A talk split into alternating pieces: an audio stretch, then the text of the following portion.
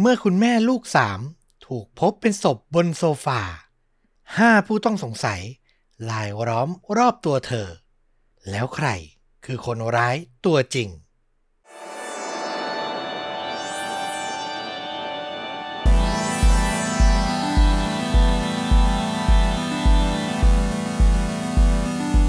สวัสดีครับ สวัสดีครับ คาดจริงยิ่งกว่าหนังพอดแคสต์จากช่องชวนดูดะ อยู่กับต้อมครับ แล้วก็ฟลุกครับ กับเหตุการณ์ฆาตกรรม พร้อมการแนะนำภาพยนตร์ที่มีเนื้อหาใกล้เคียงกับเรื่องจริงที่เรากำลังจะถ่ายทอดนะครับ วันนี้ผมบอกเลยว่า เป็นอีกหนึ่งเคสที่ผมรู้สึกว่าการสืบสวนของเจ้าหน้าที่เนี่ย ทุ่มเทแล้วก็ใช้เวลาพอสมควรเลยกว่าจะตามหาคนร้ายตัวจริงมาได้ อือหือเป็นมุมมองฝั่งพูดตามไล่ล่าความจริง ฝั่งตำรวจ ใช่ จากการ อ่านแล้วก็เรียบเรียงเรื่อง ผมก็เลยอยากจะชวนฟลุกกับคุณผู้ฟัง ตามสื่อไปพร้อมๆกัน คือผมจะเล่าถึงผู้ต้องสงสัยในเคสนี้ทั้งหมดเลย รวม 5 คน แล้วมาคิดไปด้วยกันว่าใครเป็นคนร้าย โอ้โห วันนี้ได้เหมือนสวมบทเป็นหนึ่งในนักสืบนะ มันน่าจะน่าสนใจมากเลยทีเดียวเหมือนกัน โอเคสำหรับระดับความรุนแรงนะครับ ผมให้ไว้สักประมาณ 3 เต็ม 5 แล้วกัน รายละเอียดอาจจะไม่ได้โหดร้ายอะไรขนาดนั้นอยู่ในระดับที่รับได้ แต่ถ้าใครไม่ไหวก็ข้ามได้เหมือนเดิมนะครับ เอาล่ะ ก่อนจะเริ่มต้นขอนิดเดียว กระเป๋าชวนดูดะ 5 ใบสุดท้ายครับ ตอนนี้สามารถไปกดซื้อได้แปะลิงก์ไว้ให้แล้วใต้คลิปทาง YouTube นะ เป็น LINE Shop ครับ ค้นหาในไลน์ก็ได้แอดชวนดูดะ C H U A N D O D A มีแอดข้างหน้าด้วยนะ แล้วก็มีปุ่มช็อป now ไว้ให้แล้ว นะครับ5ใบสุดท้ายใครสนใจ ลองไปดูรูปร่างหน้าตาของกระเป๋ากันก่อนก็ได้นะ มาเข้าสู่เรื่องราว พาฟลุกกับคุณผู้ฟังไปรู้จักกับหญิงสาวคนหนึ่งครับ เธอมีชื่อว่าดาน่าลัสคาวสกี้เรื่องราวจริงๆเนี่ยมันเกิดขึ้นในปี 2001 ตัวดาน่าเกิดในปี 1965 แล้วก็เติบโตใช้ชีวิตอยู่ในเมืองที่ชื่อว่าพิวอารัปรัฐวอชิงตัน อยู่ทางด้านตะวันตกของสหรัฐอเมริกา เป็นเมืองเล็กๆครับ มีประชากรประมาณ 40,000 คนเท่านั้นเอง อยู่ห่างจากเมืองใหญ่อย่างซีแอตเทิลลงมาทางใต้ประมาณ 56 กิโลเมตร ในตอนที่เป็นเด็กเนี่ย ตัวดาน่าได้รับการขนานนามว่าเป็นเด็กที่อารมณ์ดี แล้วก็มีความสุขที่สุดในโลก คือเธอจะเป็นเด็กสาวที่มีรอยยิ้มติดตัวอยู่ตลอด สามารถผูกมิตรกับใครก็ได้ พร้อมจะทำความรู้จักทุกคนอยู่เสมอ แล้วพอเธอโตเป็นผู้ใหญ่ก็มีนิสัยแบบนั้นติดตัวอยู่ บ้านของดาน่าเนี่ยจะเปิดประตูต้อนรับญาติพี่น้องเพื่อนรวมถึงคนสนิทคนรู้จักอย่างเป็นมิตรอยู่เสมอ แล้วดาน่ายังมีความสามารถในด้าน artist เป็นศิลปินอีกด้วยนะ พรสวรรค์ของเธอเนี่ยสืบทอดมาจากผู้เป็นพ่อที่ชื่อว่าบิลเขาเป็นศิลปินที่ได้รับรางวัลเชิดชูเกียรติ ประสบความสำเร็จในอาชีพ อารมณ์ประมาณวาดภาพกราฟิกทางสถาปัตยกรรมประมาณนั้นน่ะอืมแต่พรสวรรค์ด้านนี้สำหรับดาน่ามันเป็นงานอดิเรกสำหรับเธอมากกว่า เพราะเธอมีความฝันที่แตกต่างจากผู้เป็นพ่อไปครับ ความฝันของเธอคือเธออะรักเด็ก แล้วอยากจะทำอาชีพเป็นพี่เลี้ยงเด็ก เปิดสถานเลี้ยงเด็กของตัวเองในสักวันหนึ่งอืมโอ้โห เป็นความฝันที่ไม่ค่อยเหมือนใครเหมือนกันเนาะส่วนใหญ่ ที่ผมได้ยินจากรอบตัวแล้วกัน ผู้เป็นแม่รอบตัวผมก็มักจะบอกว่า โอ้โห มีลูกคนสองคนนี่ก็เหนื่อยแล้ว แต่ดาน่าเนี่ย เป็นผู้ฟังที่ดีมีความเป็นมิตร แล้วก็อยากจะเลี้ยงดูลูกมากๆ นอกจากอยากเปิดสถาน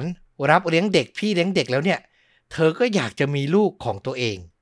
ในด้านชีวิตสมรสครับ ในปี 1989 เธอมีโอกาสได้พบกับแซม ผู้ชายคนหนึ่งซึ่งต่อมาพัฒนากลายมาเป็นสามีของเธอ พวกเขาเนี่ยอยากจะมีลูกมากๆ แต่ติดตรงที่มีปัญหาทางด้านสุขภาพ ตัวดาน่าเนี่ยอยู่ในภาวะ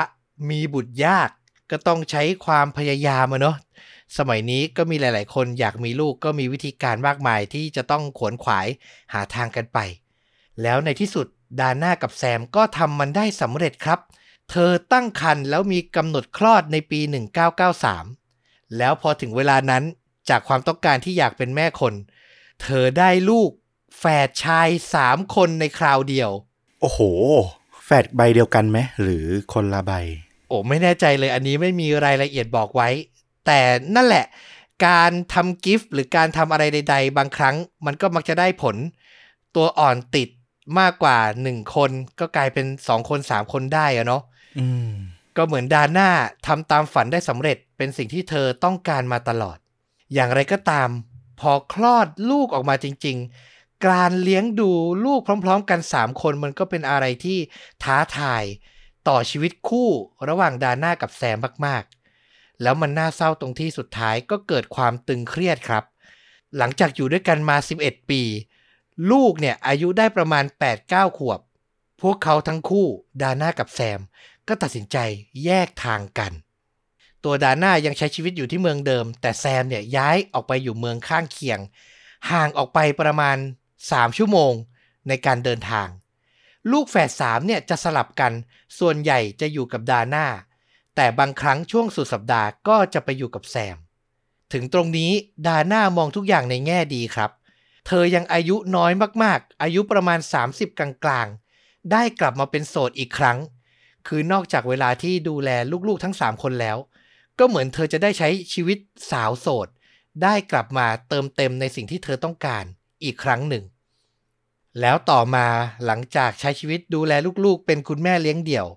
ถึงตรงนี้เธอก็เลือกจะเติมเต็มความฝันอีกอย่างหนึ่งที่ผมเล่าไป คือการทำหน้าที่เป็นพี่เลี้ยง ไม่ได้เลี้ยงเด็กกำพร้านะคือรับเลี้ยงลูกคนอื่นที่คุณพ่อคุณแม่อาจจะไม่ว่างต้องการคนดูแล เปิดเนสเซอรี่ว่างั้นเถอะ ใช่ ดาน่าตัดสินใจเปิดสถานรับเลี้ยงเด็กของตัวเอง ทุกอย่างเป็นไปด้วยดี จนกระทั่งถึงวันที่ 31 สิงหาคม ปี 2001 นั่นเป็นวันที่ทุกอย่างเลวร้ายมากที่สุดครับ เริ่มจากเช้าวันนั้นดาน่าไม่ไปทำงาน แล้วก็ไม่ได้แจ้งอะไรใครล่วงหน้า ทั้งที่นิสัยของเธอเนี่ยเป็นอย่างที่ผมเล่าไปเป็นมิตรมากๆ แล้วก็เป็นคนที่เปิดเผย ทำงานทุ่มเทสม่ำเสมอ ไม่เคยลางานพี่เลี้ยงแม้แต่วันเดียวอืมนายจ้างของเธอ ที่จะนำลูกไปให้เธอดูแลก็ผิดสังเกตครับ เลยขอความร่วมมือโทรศัพท์ไปหาเจ้าหน้าที่ตำรวจ ให้ไปตรวจสอบที่บ้านของดาน่าสักหน่อย เพราะมันผิดปกติจริง ๆ เจ้าหน้าที่ก็เลยรับปาก แล้วก็ไปตรวจสอบดูในเวลาประมาณ 11นาฬิกา3ชั่วโมงหลังจากที่ดาน่าเนี่ย ไม่ติดต่อกับนายจ้าง พ่อและแม่ของเด็ก เจ้าหน้าที่เคาะประตูบ้าน ร้องเรียกดาน่าตะโกนบอกว่าพวกเขาเป็นตำรวจ อยากจะมาตรวจสอบว่าเธอสบายดีไหม แต่สุดท้ายก็ไม่มีเสียงตอบกลับมา ดังนั้นเจ้าหน้าที่จึงเดินไปรอบๆ ไปหยุดอยู่ที่บริเวณสวนหลังบ้าน มีประตูหลัง ซึ่งแง้มเปิดเอาไว้ น่ากลัวแล้ว เจ้าหน้าที่จึงค่อยๆ เปิดเข้าไปดู รอบๆบบ้าน แล้วก็ต้องหยุดชะงักเมื่อเดินไปถึงห้องนั่งเล่น เพราะมีร่างของผู้หญิงคนหนึ่ง นอนแน่นิ่งอยู่ที่โซฟา เจ้าหน้าที่มองดูแวบเดียว ก็รู้ทันทีว่า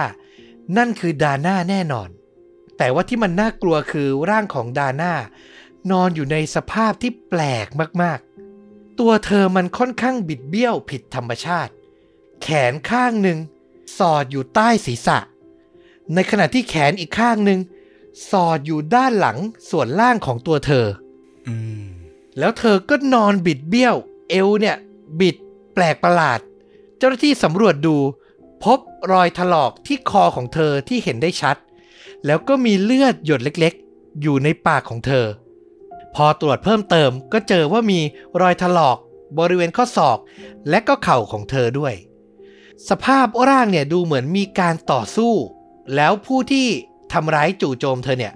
ก็จับร่างของเธอบิดเบี้ยว บิดจนผิดธรรมชาติแบบนี้ เจ้าหน้าที่สรุปเบื้องต้นได้ทันทีว่า น่าจะเป็นสถานการณ์ เหตุการณ์ฆาตกรรม พอสำรวจเพิ่มเติมสภาพแวดล้อม รอบบ้านนั้นก็พังยับเยินเลย คือมีการรื้อค้นลิ้นชักประตูตู้ทั้งหมด เปิดทิ้งไว้หมด เหมือนคนร้ายพยายามจะค้นหาอะไรบางอย่าง จากการชนสูตรพลิกศพของดาน่าก็เผยให้เห็นว่า เธอเนี่ยเสียชีวิตจากการถูกรัดคอ คอของเธอ ใช้คำนี้เลยนะ แทบจะแหลกละเอียดเจ้าหน้าที่ตำรวจเชื่อว่า คนร้ายจะต้องเป็นคนที่แข็งแรงมากๆ ถึงจะรัดคอเธอจนมันอยู่ในสภาพที่แหลกเหลวได้ขนาดนั้น อย่าลืมนะว่ามันเป็นการต่อสู้สองฝั่งอะ มันต้องมีการพยายามสู้กลับ แล้วคนร้ายอะ จับให้เธออยู่แน่นิ่งได้ ตรึงเธอไว้บนโซฟาได้แบบอยู่หมัด ต้องเป็นคนที่แรงเยอะมากจริง ๆ หรืออาจจะมีหลายคนเป็นไปได้ไหมช่วยกัน อ่า ก็น่าคิดครับ เมื่อครอบครัวของดาน่าพ่อและแม่ทราบข่าวการเสียชีวิตของเธอ พวกเขาก็ตกใจมาก อย่างที่เราบอก ดาน่าไม่มีศัตรูเลยจริง ๆ พ่อและแม่ยืนยัน เธอเป็นผู้หญิงที่อบอุ่น และยินดีต้อนรับทุกคนอยู่เสมอ แต่ประโยคนี้แหละครับ ยินดีต้อนรับทุกคนอยู่เสมอ มันน่าเศร้าเหมือนกัน ถ้าเรามองในอีกมุมหนึ่งมันอาจจะเป็นจุดอ่อน และเป็นที่มาของหายนะที่เกิดขึ้นกับดาน่าก็เป็นได้อืมถึงตรงนี้ผมจะเริ่มต้น เล่าถึง 5 ผู้ต้องสงสัยที่เกริ่นไว้แล้วนะ ลองใช้ความคิดกันดูคุณผู้ฟังครับ ฟุกครับ แล้วเก็บไว้ในใจก่อน ว่าใครน่าสงสัยและมีความเป็นไปได้ที่จะเป็นคนร้ายมากที่สุด ผมเริ่มต้นจากผู้ต้องสงสัยคนแรกก่อนเลย อย่างที่ผมบอกไป ดาน่าเขามีความเป็นมิตร อบอุ่น และยินดีต้อนรับทุกคนอยู่เสมอใช่ไหมอืมมันมีคนคนหนึ่งครับ ที่เธอเนี่ยยินดีต้อนรับให้มาอยู่ที่บ้านตลอด นั่นก็คือหลานสาวอายุ 17 ปีของเธอเอง ที่มีชื่อว่าอแมนดา ในงานศพของดาน่าเจ้าหน้าที่ตำรวจทำการสำรวจที่หนังสือที่ให้มาลงข้อความไว้อาลัยปรากฏว่าอแมนดาเขียนเอาไว้ว่า ฉันขอโทษที่ฉันไม่ใช่หลานสาวที่ดี ตอนนี้ผ่านไป 34 วันแล้ว ที่ฉันมีสติ และไม่ได้แต่ต้องยาเสพติด ทั้งหมดฉันทำเพื่อคุณนะ ดาน่าโอ้โห นี่คือข้อความที่มันดูน่าสงสัยเนาะขอโทษอะไร ทำไมถึงต้องบอกว่าเป็นหลานสาวที่ดีกว่านี้ไม่ได้ เจ้าหน้าที่ก็เลยเรียกอแมนด้ามาสอบปากคำรวมถึงถามจากพยานรอบข้าง ก็ได้ความทราบว่าอแมนด้าเนี่ยเป็นลูกของพี่สาวของดาน่าเป็นคนที่รักในศิลปะ ชอบวาดรูปเหมือนกันเลย มันก็เป็นส่วนหนึ่งที่ทำให้น้ากับหลานผูกพันกันได้อะนะ อย่างไรก็ตาม เธอก็เป็นวัยรุ่นที่มีปัญหา ชอบดื่มเหล้าติดยาและก็ออกไปเที่ยวกับ เพื่อนๆที่ทำตัวไม่ค่อยดีสักเท่าไหร่ เธอหนีออกจากบ้านอยู่บ่อยครั้ง จนพ่อแม่เนี่ยเอือมระอา แต่ไม่ว่าคนอื่นจะรังเกียจเธอมากแค่ไหน ดาน่าจะให้ความช่วยเหลือเธออยู่ตลอด ให้มาค้างคืนที่บ้าน ขอแค่อแมนด้าขอความช่วยเหลือมา ดาน่าจะต้อนรับเสมอ มากไปกว่านั้นด้วย คือไม่ใช่อแมนด้าคนเดียว ตัวหลานเนี่ยมีเพื่อนสนิทอย่างเอมิลี่อยู่ในวัยใกล้เคียงกัน มีปัญหาเหมือนกันเลย ติดยาเสพติด ดื่มเหล้า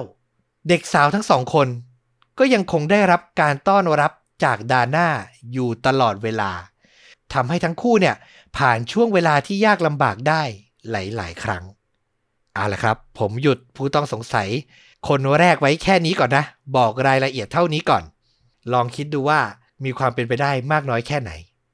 ผู้ต้องสงสัยรายต่อมา ไม่ต้องใช้เวลานานเลยครับ หลังเกิดเหตุเลยจำนายจ้างพ่อและแม่ของเด็กที่จ้างดาน่าเลี้ยงได้ไหมอ่าที่เขาโทรศัพท์ไปแจ้งเจ้าหน้าที่ให้ไปตรวจสอบดาน่าหน่อย เพราะพวกเขารู้ข้อมูลบางอย่างมา พวกเขาบอกว่า ตัวดาน่าน่าจะถูกสะกดรอยตาม และถูกคุกคามจากชายคนหนึ่ง ที่ชื่อว่าแพทริก เขาเป็นใคร แพทริกเป็นช่างติดตั้งสายเคเบิลโทรทัศน์ ที่มาทำงานที่บ้านของดาน่า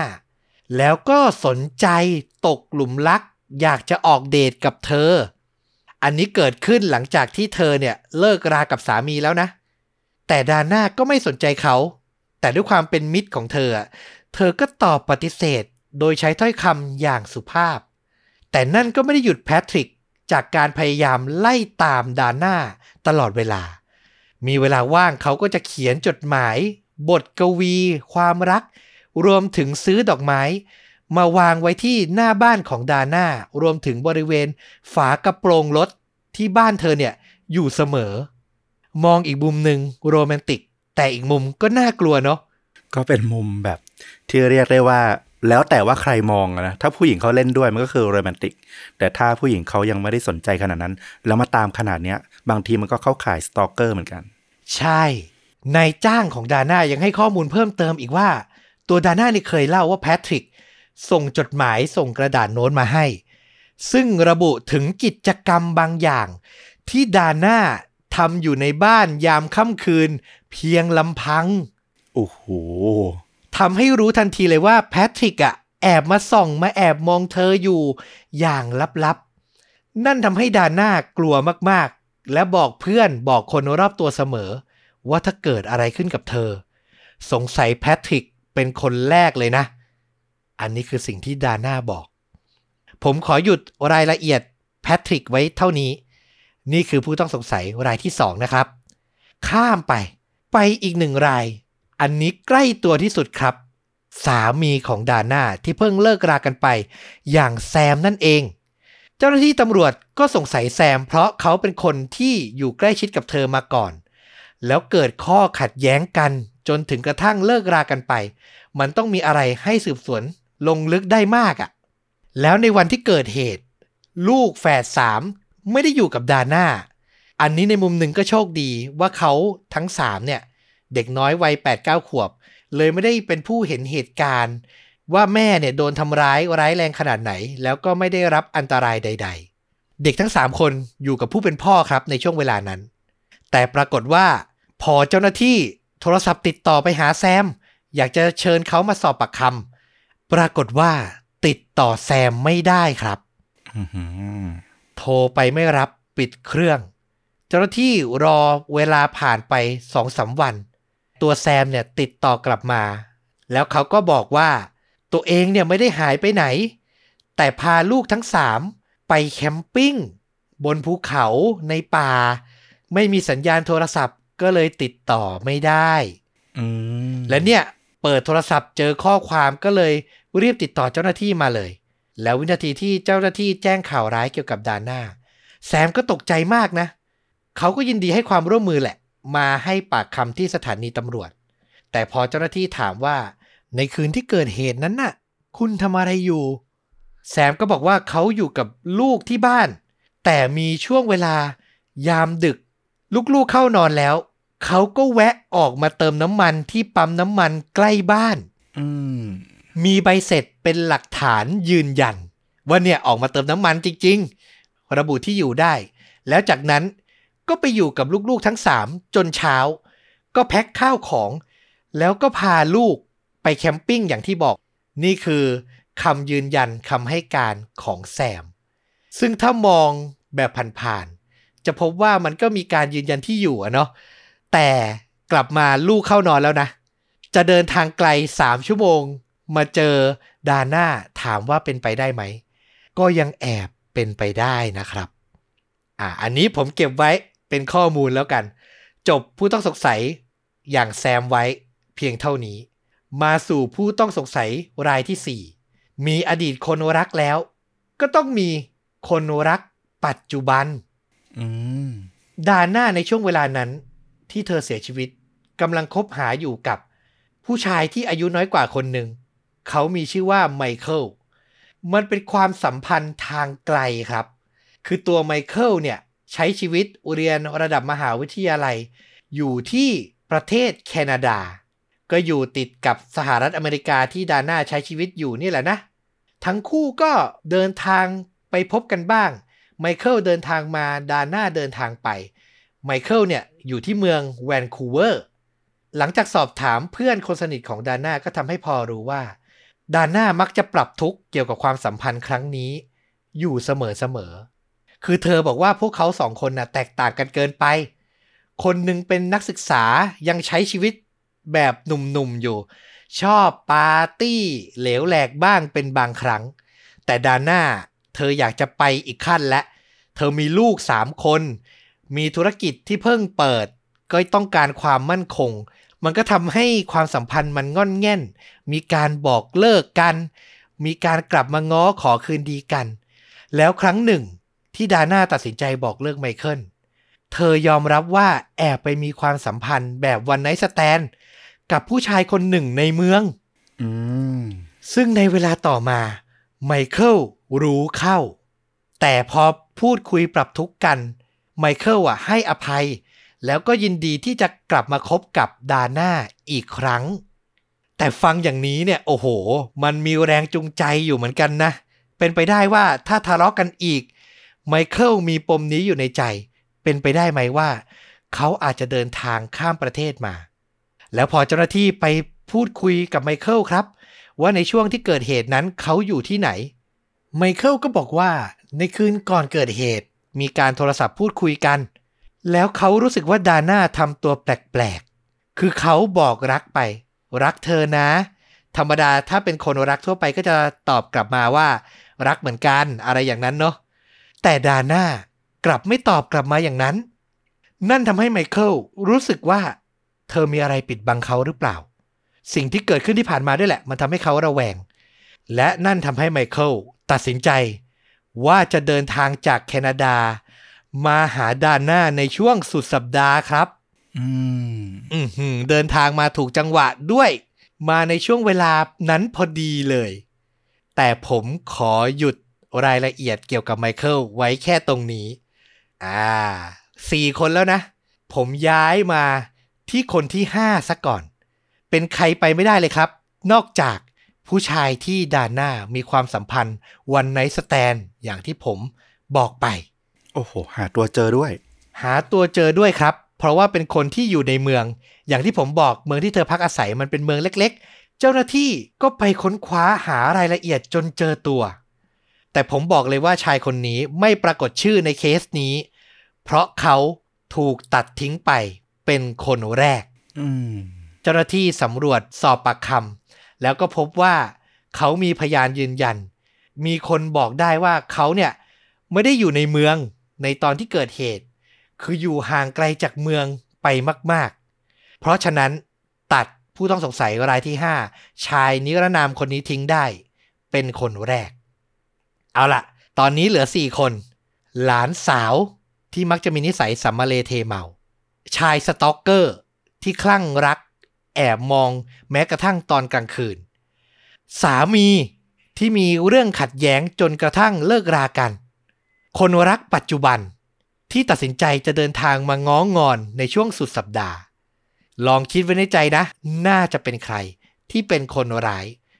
ทีนี้ผมจะเปิดเผยขั้นตอน เรียงลำดับตามลำดับเวลาการสืบสวนแล้วนะ เริ่มต้นคนแรกที่ถูกตัดทิ้งครับ นั่นก็คือ สามีเก่าอย่างแซมนั่นเองอืมหลังจากมาพูดคุยกันแล้ว ไล่เรียง ดูว่าการเดินทางเป็นไปได้ไหมที่เขาจะเดินทางมาทำร้ายดาน่าแล้วก็กลับไปหาลูกๆ ปรากฏว่ามันทำได้ยากจริง ๆ แม้เขาจะมีจุดที่น่าสงสัยนะ ก็คือมีรอยถลอกที่หัวเข่า เหมือนจะมีบาดแผล เป็นการต่อสู้ก็เป็นไปได้ แต่สุดท้ายเขายืนยันว่ามันเป็นแผลที่เกิดขึ้นจากการเล่นเบสบอล และนอกจากนี้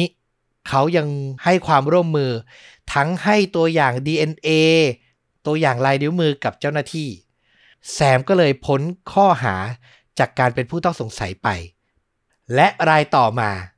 ที่น่าสงสัยมากๆ แต่ก็ถูกตัดทิ้งครับ นั่นก็คือแพทริก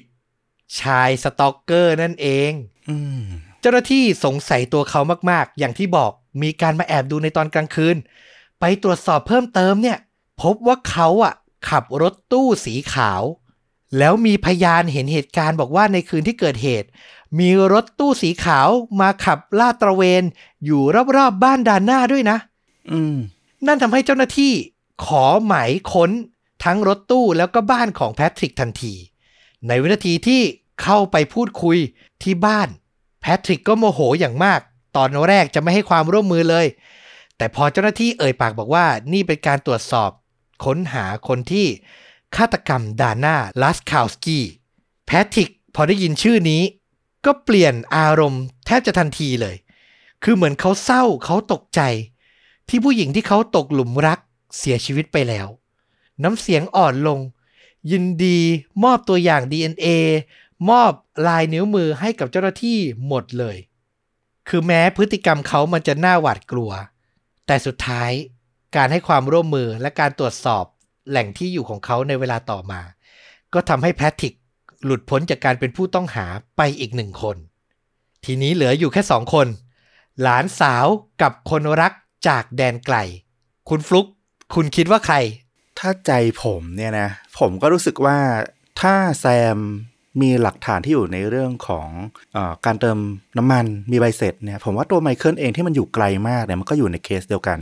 หลักฐานการเดินทางมันค่อนข้างจะต้องชัด เออ มันก็น่าจะยากเหมือนกัน แต่จะมองว่าอแมนดาอย่างที่บอกพฤติการมันเกิดขึ้น ลักษณะการตายการฆาตกรรมเนี่ย มันไม่น่าจะเป็นเด็กอายุ 17 ผู้หญิงที่ติดยาด้วยก็คงเรียวแรงน่าจะน้อย มันก็มีความหนักใจเหมือนกัน แต่ ก็อย่างที่ผมพูดตอนแรกว่ามันเป็นไปได้ไหมที่มันไม่ได้เป็นคนเดียว ก็เลยยังช่างใจอยู่ว่าอแมนดาที่บอกว่ามีเพื่อน เป็นไปได้ว่าเธอทำกับเพื่อน แต่แน่นอนว่าผมก็ไม่กล้าสรุปเหมือนกันว่าอแมนดาหรือไมเคิลกันแน่ ที่จะเป็นคนร้ายตัวจริงในคดีนี้ต้องรอต้อมเฉลยแล้วล่ะแหมมีเสียแรงที่ทำพอดแคสต์มากว่า 200 ตอน คุณนี่วิเคราะห์ได้ดีมากๆ ลึกซึ้งมากๆ แล้วคนถัดไปที่เราตัดทิ้งได้เลยก็คือ ไมเคิลแฟนหนุ่มคนปัจจุบันนั่นเองครับอืมเพราะแม้เขาจะบอกว่าตัวเองเนี่ย เดินทางเข้าสหรัฐอเมริกาในช่วงเวลานั้นพอดีเนาะแต่การเดินทางของเขามันจบลงอย่างรวดเร็ว ที่บริเวณด่านตรวจคนเข้าเมืองเท่านั้นเองครับ เพราะว่าไมเคิลมีคดีบางอย่างที่ไม่ได้รับการเปิดเผยข้อมูล ติดตัวอยู่ คือถูกแบล็คลิสต์เอาไว้ห้ามเข้าประเทศ พอไมเคิลเข้ามา เจอตอมอ ไล่กลับครับ เพราะฉะนั้นเขาก็มีแหล่งที่อยู่ที่ชัดเจน เจ้าหน้าที่โทรศัพท์กลิ้งเดียวไปที่ตอมอก็ได้ข้อมูลเลยว่าไมเคิลไม่ได้เข้ามาในอเมริกาแต่อย่างใด และสุดท้ายคนร้ายตัวจริง อย่างที่ฟลุกสงสัยครับ มีส่วนเกี่ยวข้องกับหลานสาวอย่างอแมนดานั่นเอง อย่างที่ผมบอกไปนะ ความสงสัยแรกของตำรวจ มันเกิดขึ้นจากข้อความที่เธอเขียนไว้อะไร ให้น้าสาว และทันทีที่เจ้าหน้าที่เรียกอแมนด้ามาสอบปากคำเธอก็อ้างเลยครับว่าไม่รู้เลยว่าเกิดอะไรขึ้นกับดาน่าเธอไม่ได้อยู่ที่นั่นในวันเกิดเหตุอแมนด้าพยายามบอกว่าดาน่าเนี่ยเป็นคนดีดูแลเธออยู่ตลอดเวลา แล้วก็ต้อนรับเพื่อนในกลุ่มของเธออยู่เสมอๆเจ้าหน้าที่ยังคงสงสัยอแมนด้าอยู่ครับ แม้ว่าเธอจะปฏิเสธ ก็พยายามสืบค้นประวัติของเธอต่อไป ทำให้รู้ว่าอแมนดาเนี่ยใช้เวลาอยู่กับกลุ่มเพื่อน จะบอกว่าเป็นกลุ่มแก๊งวัยรุ่น ที่เรียกกันว่า The Park Rats หนูในสวนสาธารณะ อืม โอ้โห คือชื่อก็บอกได้ชัดแล้วเนาะ เป็นกลุ่มวัยรุ่นที่ใช้เวลาส่วนใหญ่ออกไปท่องเที่ยว ร่อนเร่ตามท้องถนน เสพยาทำอาชญากรรมเล็กๆ น้อยๆ อะไรอย่างนั้นน่ะ ใช้ชีวิตแบบไม่ค่อยดีสักเท่าไหร่ เป็นกลุ่มใหญ่ที่มีปัญหากับเจ้าหน้าที่บ่อยครั้ง เจ้าหน้าที่พอรู้ว่าอแมนด้าอยู่ในกลุ่มนี้ ก็ยิ่งต้องเร่งสืบค้นต่อ เพราะสมาชิกในแก๊งเนี่ยมีความน่าสงสัย และมีความเป็นไปได้ที่จะก่อเหตุหลายคนเหลือเกิน เจ้าหน้าที่ตำรวจก็ลงพื้นที่ไป ไปสอบถามกับสมาชิกแก๊งว่ามีความเป็นไปได้ไหม ว่าใครเนี่ยจะก่อเหตุฆาตกรรมในรูปแบบนี้ ใครที่เหี้ยมโหดพอว่าอย่างนั้นเถอะ แล้วสมาชิกในแก๊งก็ให้ชื่อชื่อหนึ่งมา เป็นวัยรุ่นผู้ชายมีชื่อว่าเบรนอืมเบลนมีอดีตที่รุนแรง มีประวัติอาชญากรรมเกี่ยวกับอาวุธปืน แล้วก็ยาเสพติด ตามที่อแมนดาเคยให้ข้อมูล เธออ้างว่าเบลนเนี่ยเคยใช้ความรุนแรงทำร้ายเธอมาก่อน ในตอนที่เธอปฏิเสธเขา คือเบลนพยายามจะล่วงเกินอแมนดาแล้วอแมนดาก็ปัดป้อง ก็เลยโดนทำร้ายร่างกาย อแมนดายังอ้างอีกนะว่า ในตอนเช้าก่อนจะพบศพของดาน่าเนี่ย เธอเห็นนะว่าเบลนเนี่ย มีรอยขีดข่วนอยู่บนแขน น่าจะมีเรื่องกับใครทำร้ายใครมาหรือเปล่า แต่ถึงตรงนี้เจ้าหน้าที่นอกจากจะสงสัยเบลนแล้วนะ ก็ยังสงสัยอแมนด้าอีกว่า แล้วก่อนหน้านี้ตั้งนาน เรียกมาสอบปากคำตั้งนานทำไมไม่เล่า อืมมาเล่าอะ ก็เมื่อถึงในช่วงหลังแล้ว เจ้าหน้าที่ไปลงพื้นที่มาแล้ว เรียกอแมนด้ามาคุยอีกทีแล้ว ถึงค่อยมาบอก แต่เจ้าหน้าที่ก็เก็บความสงสัยนี้ไว้ก่อน ขอลงรายละเอียดข้อมูลของชายที่ชื่อเบรนนี้ก่อน สืบไปสืบมาพบว่าเบรนอาศัยอยู่ในรัฐอื่นในตอนนั้น เจ้าหน้าที่ก็พยายามติดตามเขา ขอความช่วยเหลือจากตำรวจที่อยู่ในรัฐอื่น ติดต่อกับชาวแก๊ง ที่อยู่ในรัฐอื่นให้ ติดต่อไปใกล้จะถึงตัวแล้ว แต่คดีก็พลิกไปอีกครั้ง เมื่อคนใกล้ตัวของเบรนสมาชิกในกลุ่ม The Park Rats เหมือนกันนี่แหละ กลับบอกเจ้าหน้าที่ว่า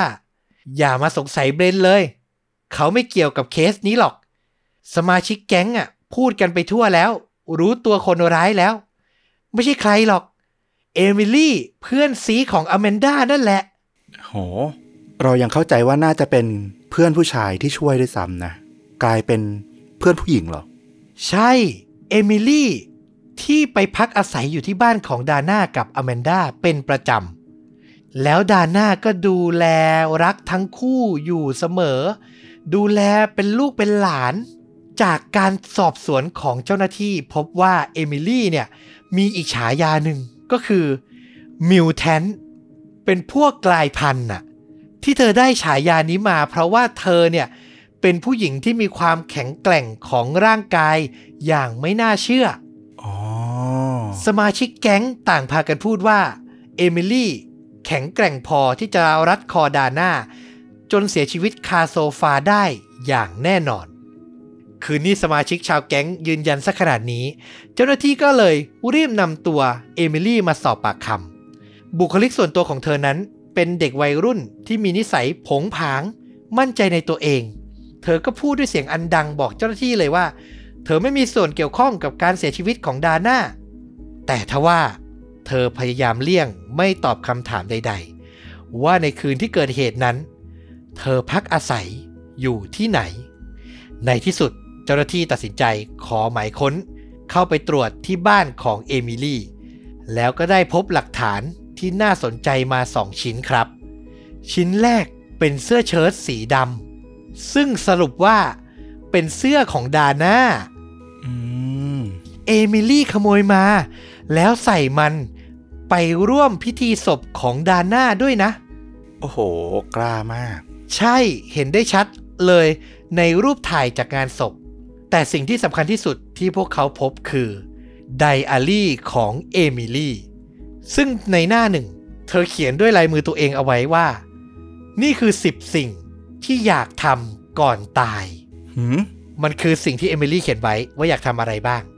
แล้วในข้อหนึ่ง เธอเขียนไฮไลท์เอาไว้เลยว่า อยากจะฆ่าใครสักคนหนึ่ง แล้วก็หนีรอดจากการถูกจับกลุ่มไปให้ได้ มันเป็นความคิดของเด็ก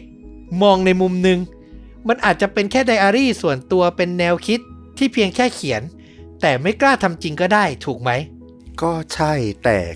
ใครกันอะที่จะเขียนอะไรแบบนี้ลงไปใน bucket list อะใช่ มันก็มองได้สองแง่แต่มันก็น่ากลัว นอกจากนี้เจ้าหน้าที่ระหว่างสืบค้นข้อมูลน่ะการสอบปากคำชาวแก๊งคนอื่นๆ ก็ได้ข้อมูลมาอีกว่า มันมีครั้งหนึ่งที่เอมิลี่กับอแมนดาโมโหทะเลาะกันอย่างรุนแรง แล้วเอมิลี่มาปรับทุกข์กับชาวแก๊งคนนี้ แล้วก็พูด อย่างหยาบๆคลายๆ ขออนุญาตนะครับ คือพูดถึงอแมนดาว่า ฉันสามารถบีบคอนางนั่น ให้เหมือนป้าของมันได้เลยนะหืมคือเธอหลุดประโยคนี้ออกมากับเพื่อนคนอื่นน่ะ มันไม่ใช่คำสารภาพแต่มันก็ใกล้เคียงแล้ว สุดท้ายเจ้าหน้าที่นำข้อมูลทั้งหมดนี้ครับ ไปเค้น แต่ไม่ได้เค้นกับเอมิลี่นะ เพราะเธอเนี่ยค่อนข้างเก็บความลับอยู่ แต่เจ้าหน้าที่ไปเค้นกับอแมนดา บีบให้เธอสารภาพ จนในเวลาต่อมาอแมนดาก็เล่าทุกอย่างที่เกิดขึ้นในคืนนั้น 31 สิงหาคม เป็นคืนที่เธอกับเอมิลี่เสพยาเข้าไปในปริมาณมาก แต่ก็ยังไม่พอ พวกเธอต้องการเงินมาซื้อยาเพิ่ม ก็เลยตัดสินใจไปที่บ้านของดาน่าเพื่อถามว่า พอจะมีเงินให้พวกเขายืมไหม และเมื่อดาน่าปฏิเสธ แน่นอนแหละ ผู้เป็นน้า หลานจะเอาเงินไปเสพยา ใครจะให้ อืม ดาน่าก็เกิดการโต้เถียงกับอแมนดาแล้วก็เอมิลี่ขึ้น จนถึงขั้น ขอให้เด็กผู้หญิงทั้งสองคน ออกจากบ้านไป ดาน่าแตะที่แขนของเอมิลี่เบาๆ แล้วเหมือนจะนำตัวเธอเนี่ย เดินออกไปทางประตูหลัง คือไม่ได้ขึ้นเสียง ไม่ได้ต่อว่ารุนแรงไม่ได้ใช้คำหยาบ แตะที่แขนเบาๆ จะให้หลานออกไป แต่เธอไม่ทันระวังตัว ว่าเด็กผู้หญิงอีกคนที่อยู่ด้านหลังเนี่ยกำลังโมโหถึงขีดสุด เอมิลี่ตะคอกใส่ดาน่าด้วยเสียงอันดัง เธอพุ่งใส่น้าสาว แล้วก็ล็อกคอ อยู่ในสภาพเหมือนเล่นมวยปล้ำอะ แล้วก็กระชากตัวของดาน่าไปนอนอยู่ต่อสู้กันที่บริเวณโซฟา ระหว่างที่รัดคออยู่นั้น อแมนดาเห็นเหตุการณ์ทั้งหมด เธอเห็นแล้วว่าน้าสาวกำลังได้รับอันตราย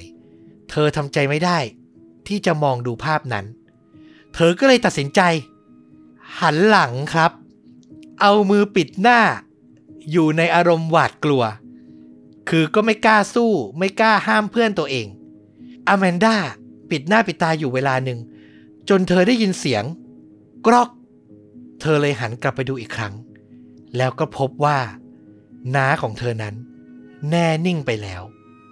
เอมิลี่นำผ้าพันคอมารัดรอบคออแมนดาแล้วก็ใช้ท่อนแขนของตัวเองเนี่ย รัดคอดาน่าจนเสียชีวิต จากนั้นเด็กหญิงทั้งสอง ก็ค้นดูรอบบ้าน ได้เงินเท่าไหร่ ก็หยิบไปหมด แล้วก็หนีออกไปทางประตูหลัง ทิ้งให้ดาน่า น้าสาวที่ดูแลทั้งคู่มาดีตลอด อยู่ในสภาพร่างบิดเบี้ยวบนโซฟา ทั้งอย่างนั้นคำสารภาพทั้งหมดนี้ของอแมนดาแลกกับการที่เจ้าหน้าที่จะไม่ตั้งข้อหาใด ๆ กับเธอ คือการตัวอแมนดาไว้เป็นพยาน แล้วจะเอาผิดเอมิลี่แต่เพียงผู้เดียว บทสรุปสุดท้าย ข้อสงสัยใหญ่ในชั้นศาลเลยที่ลูกขุนเนี่ย สลัดไปได้ยากมากๆ ทนายฝั่งจำเลยจะใช้เป็นหลักเลยก็คือ เด็กผู้หญิงอายุ 17 อย่างเอมิลี่เนี่ยนะ จะรัดคอดาน่าจนคอของเธอแหลกละเอียดได้ขนาดนั้น อันนี้เนี่ยเป็นสิ่งที่ฝั่งอายการ คิดตามอย่างไรก็ไล่ไม่จน ในที่สุดสิ่งที่เกิดขึ้น ผมว่ามันก็น่าเศร้าเหมือนกัน ฝั่งอายการรัฐตัดสินใจเจรจากับเอมิลี่ เพื่อแก้ข้อหาจากฆาตกรรมโดยเจตนานะ เปลี่ยนเป็นฆาตกรรมโดยไม่เจตนา ซึ่งโทษเนี่ยจะลดลงมาค่อนข้างมาก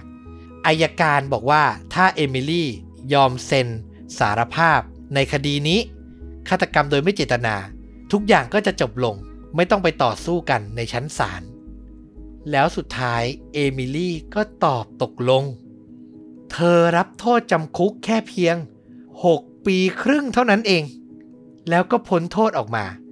ตามรายละเอียดที่ผมไปดูมาบอกว่าไม่ได้อยู่ถึง 6 ปีครึ่งด้วยนะ อยู่จริงๆเนี่ยประมาณ 3 ปีหรือ 4 ปีครึ่ง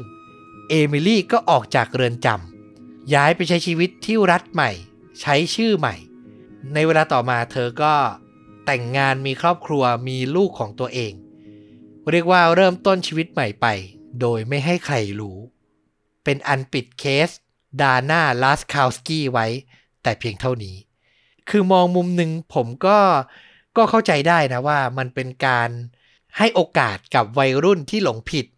ในวันที่เกิดเหตุเนี่ยทั้งติดยาทั้งอารมณ์รุนแรงอะ่ะก็เข้าใจได้ แต่ในอีกมุมหนึ่งผมก็เชื่อเหลือเกินว่า ผู้เป็นพ่อและแม่ของดาน่าก็อยากจะให้คนร้ายที่ทำกับลูกของเธอ หนักหนาขนาดนี้เนี่ยได้รับโทษที่มันหนักมากกว่านี้ไปอีกขั้นหนึ่งสักหน่อย ก็ต้องเป็นที่ถกเถียงกันนั่นแหละนะ มันก็มีหลาย ๆ เคสที่เป็นแบบนี้ ความยุติธรรมในมุมมองของแต่ละคนจะเป็นแบบไหนก็อยู่ที่จะมอง อันนี้ก็วิเคราะห์กันได้เต็มที่เลย คุณผู้ฟังคิดอย่างไรก็คอมเมนต์พูดคุยกันมาได้นะครับสำหรับผม จะให้โอกาสหรือไม่ให้โอกาสคนคนหนึ่งเนาะมันก็ได้ทั้งหมดอะนะ มันก็อยู่ที่ว่าคนที่เป็นเหยื่อหรือญาติของเหยื่อ เขาได้รู้สึกว่าเขาได้รับความยุติธรรม หรือได้รับการขอโทษอย่างจริงใจหรือยัง ก็ต้องสำคัญว่าคนที่ลงมือได้สำนึกและได้รู้สึกต่อสิ่งที่กระทำอย่างจริงใจแค่ไหน ขอโทษมันอย่างจริงใจกับญาติกับเหยื่อมากแค่ไหน ก่อนที่จะไปถึงขั้นที่ว่าจะได้รับการอภัยหรือไม่ อันนั้นก็เป็นสิทธิ์ของญาติและเหยื่ออีกขั้นอยู่ดี มันก็อย่างที่ต้อมพูดนะมันก็แล้วแต่มุมมองของแต่ละคน เราเชื่อว่าแต่ละคนเมื่อถึงจุดหนึ่ง ก็อาจจะมีการถึงใจแบบหนึ่ง อืมมันก็ตอบแทนใครคนอื่นยากเหมือนกัน แต่สำหรับเราเราก็คิดว่าเออ การให้โอกาสคนนั่นแหละ มันก็เป็นสิ่งที่ดี แต่เหนืออื่นใด คนคนนั้นสมควรได้รับการให้อภัยก่อนหรือไม่อันนั้นก็ต้องดูก่อน อืมเห็นด้วยเลย การขอโทษและสำนึกผิดอย่างจริงใจน่าจะเป็นอีกสิ่งหนึ่งที่สำคัญ ซึ่งจากข่าวจากแหล่งที่ผมไปอ่านมาเนี่ย ก็ดูเหมือนว่าเอมิลี่จะค่อนข้างสำนึกผิดมากๆนะอืมผมเข้าใจได้บางทีอารมณ์มันรุนแรงอะ่ะ บวกกับฤทธิ์ยาเสพติดด้วย ก็กลับเข้ามาเรื่องเดิมคือ ไอ้เจ้าภัยร้ายชนิดนี้นี่มันไม่เคยให้คุณกับใครเลย เลี่ยงได้เลี่ยงหลบได้หลบจริง ๆ นะครับสำหรับภาพยนตร์ที่ผมอยากจะแนะนำ ผมเคยแนะนำภาคแรกของตระกูล Knife Out ไปแล้วอืมวันนี้ขอแนะนำภาค 2 ครับ ซึ่งออกมานานแล้วล่ะ แต่ผมเพิ่งมีโอกาสได้รับชม กับภาพยนตร์ทาง Netflix ที่มีชื่อว่า Glass Onion A Knife Out Mystery ที่ผมนำมาแนะนำในครั้งนี้เพราะว่ามันตรงกับรูปแบบที่ผมมาเล่าอะมีการไล่ผู้ต้องสงสัยเนอะคนโน้นก็น่าสงสัยคนนี้ก็มีปม แล้วใครล่ะที่เป็นคนร้ายตัวจริงตระกูล Knife Out นี่ ก็ไม่อยากให้คุณผู้ฟังพลาด เพราะว่าผมดูมาสองภาคแล้ว ภาคแรกเนี่ยฆาตกรรมหันษาใครฆ่าคุณปู่ มันก็จะได้เรื่องว่า หาใครเป็นฆาตกร แล้วก็มีการพลิกหักมุมใด ๆ ไป แต่ภาคสองผมรู้สึกว่าเขาเล่นใหญ่ แล้วก็เล่าในมุมกลับคือเล่าในการปฏิบัติภารกิจของนักสืบหลัก ที่รับบทโดยแดเนียลเครกด้วยนะ ว่ามีการเตรียมการอะไรอย่างไรบ้าง แล้วตัวผู้ต้องสงสัยก็เป็นระดับซุปตาดาราดังทั้งนั้นเลย ก็มีปมในจิตใจกันหมดเลย ไม่ว่าจะเป็นเอ็ดเวิร์ดนอร์ตันเคทฮัตสันเดฟบาติสตาคือทุกคนมาเพื่อแบบปล่อยของอะ่ะเรื่องย่อก็คือมีเศรษฐีหนุ่มคนหนึ่งอารมณ์มาร์คซักเกอร์เบิร์กนะในเรื่อง รับบทโดยเอ็ดเวิร์ดนอร์ตันเขาก็เปิดเกาะส่วนตัว นำเพื่อนทุกคนมาปาร์ตี้กันปีละครั้ง แต่ปรากฏว่ามันเกิดเหตุการณ์ฆาตกรรมบนเกาะนั้นขึ้น เล่าประมาณนี้แล้วกัน แล้วไปดูกันเอง ผมว่าสนุกมากเป็นอีกมุมหนึ่งคือถ้าใครเคยดูภาคหนึ่งผมว่ามันกลับกัน แต่มันยังมีความสนุกสนานแล้วก็น่าติดตามอยู่เหมือนเดิม ผู้กำกับอย่างไรอันจอห์นสันนี่เป็นผู้กำกับที่น่าจับตามองจริง จริง ๆ เขาก็มีเป๋ไปตอนที่ไปทำ Star Wars เหมือนกันนะ แต่เขาบอกว่าเออ มันอาจจะไม่ใช่ทางเขาอะพอไปไม่ใช่เนื้อหาแบบ original ที่มาจากความคิดของเขาเพียวๆอะเนอะมันก็อาจจะแบบต้องดีลต้องประนีประนอมหลายอย่างมันก็เลยอาจจะทำให้หนังมันเป๋ไปเหมือนกัน แต่ว่าสองเรื่องสองภาคเนี้ยของตัวตระกูลในอาแฟนชายเนี่ย เราว่าเออเขาทำได้ค่อนข้างดีเลยทีเดียว ก็ต้องให้กำลังใจแล้วก็ติดตามต่อไปนะว่าเขาจะแบบทำหนังในสไตล์ สืบสวน ที่มันมีอารมณ์ขันแบบตลกร้ายแบบเนี้ย เรื่องต่อไปเนี่ยมันจะออกมาเป็นยังไง น่าสนใจแล้วก็ต้องติดตามต่อไปนะครับสำหรับไรอันจอห์นสันรวมถึงชวนดูดะด้วย ถ้าใครชื่นชอบเรื่องราวแบบนี้ก็ฝากติดตามแล้วก็สนับสนุนพวกเราได้เหมือนเดิมครับ กดปุ่ม Super Thanks ใกล้ๆ ปุ่มกดไลค์กด Subscribe ทาง YouTube หรือจะสมัครสมาชิกช่อง สนับสนุนพวกเราเป็นรายเดือนก็ได้เช่นเดียวกันช้อปปิ้งกระเป๋า 5 ใบสุดท้ายย้ำอีกที แปะลิงก์ไว้แล้วที่ด้านล่างนะครับ ในไลน์ช้อปปิ้งกลับมาพบต้อมกับฟลุกได้ใหม่ในตอนต่อไป วันนี้ลาไปก่อน สวัสดีครับ สวัสดีครับ